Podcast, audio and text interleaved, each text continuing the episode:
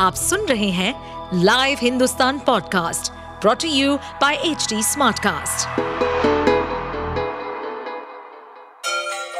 Ganga किनारे बसे राज्य उत्तर प्रदेश की खबरें पॉडकास्ट में आपका स्वागत है इस पॉडकास्ट में हम सुनेंगे छोटे शहर इटावा से लेकर राजधानी लखनऊ, चमड़े के शहर कानपुर और राम की नगरी अयोध्या जैसे सभी शहरों से जुड़ी राजनीति, विकास, मनोरंजन दल बदल फरेब और अपराध जगत की सभी खबरें सीमा सचिन की लव स्टोरी में अब गरीबी वाला सीन आ गया है।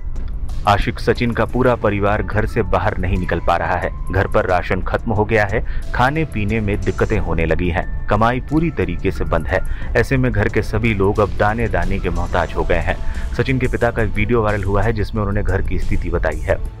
पाकिस्तान से भारत आई सीमा हैदर की कहानियों में यूँ तो हर कोई दिलचस्पी ले रहा है, लेकिन जाँच एजेंसियों की शक लगातार उस पर बढ़ती जा रही है। सीमा बेल पर बाहर है, वो अपने आशिक के परिवार के साथ रबुपुरा में रह रही हैं। घर में किसी को भी बाहर जाने की परमिशन नहीं दी गई है। पुलिस वालों का पहरा भी लगा है। सचिन के पिता नेत्रपाल ने बताया कि हम लोग कुछ भी काम नहीं कर पा रहे हैं। हम रोज कमाकर खर्च करने वाले लोग हैं। खाने पीने के लाले पड़ गए हैं। हम लोग दिन भर घर पर ही रहते हैं।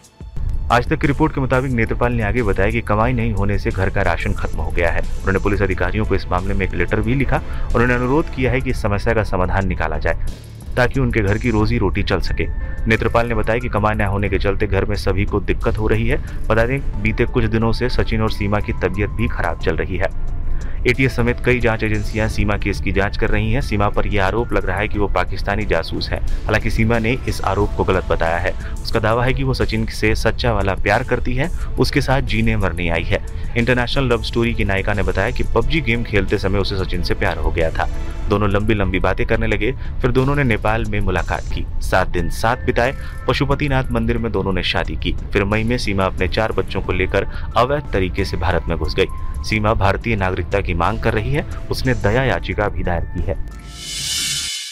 आप सुन रहे थे हमारे पॉडकास्ट उत्तर प्रदेश की खबरें।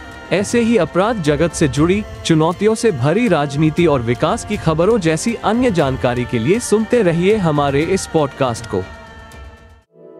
इस पॉडकास्ट पर अपडेटेड रहने के लिए हमें फॉलो करें एट एच डी हम सारे मेजर सोशल मीडिया प्लेटफॉर्म पर मौजूद हैं।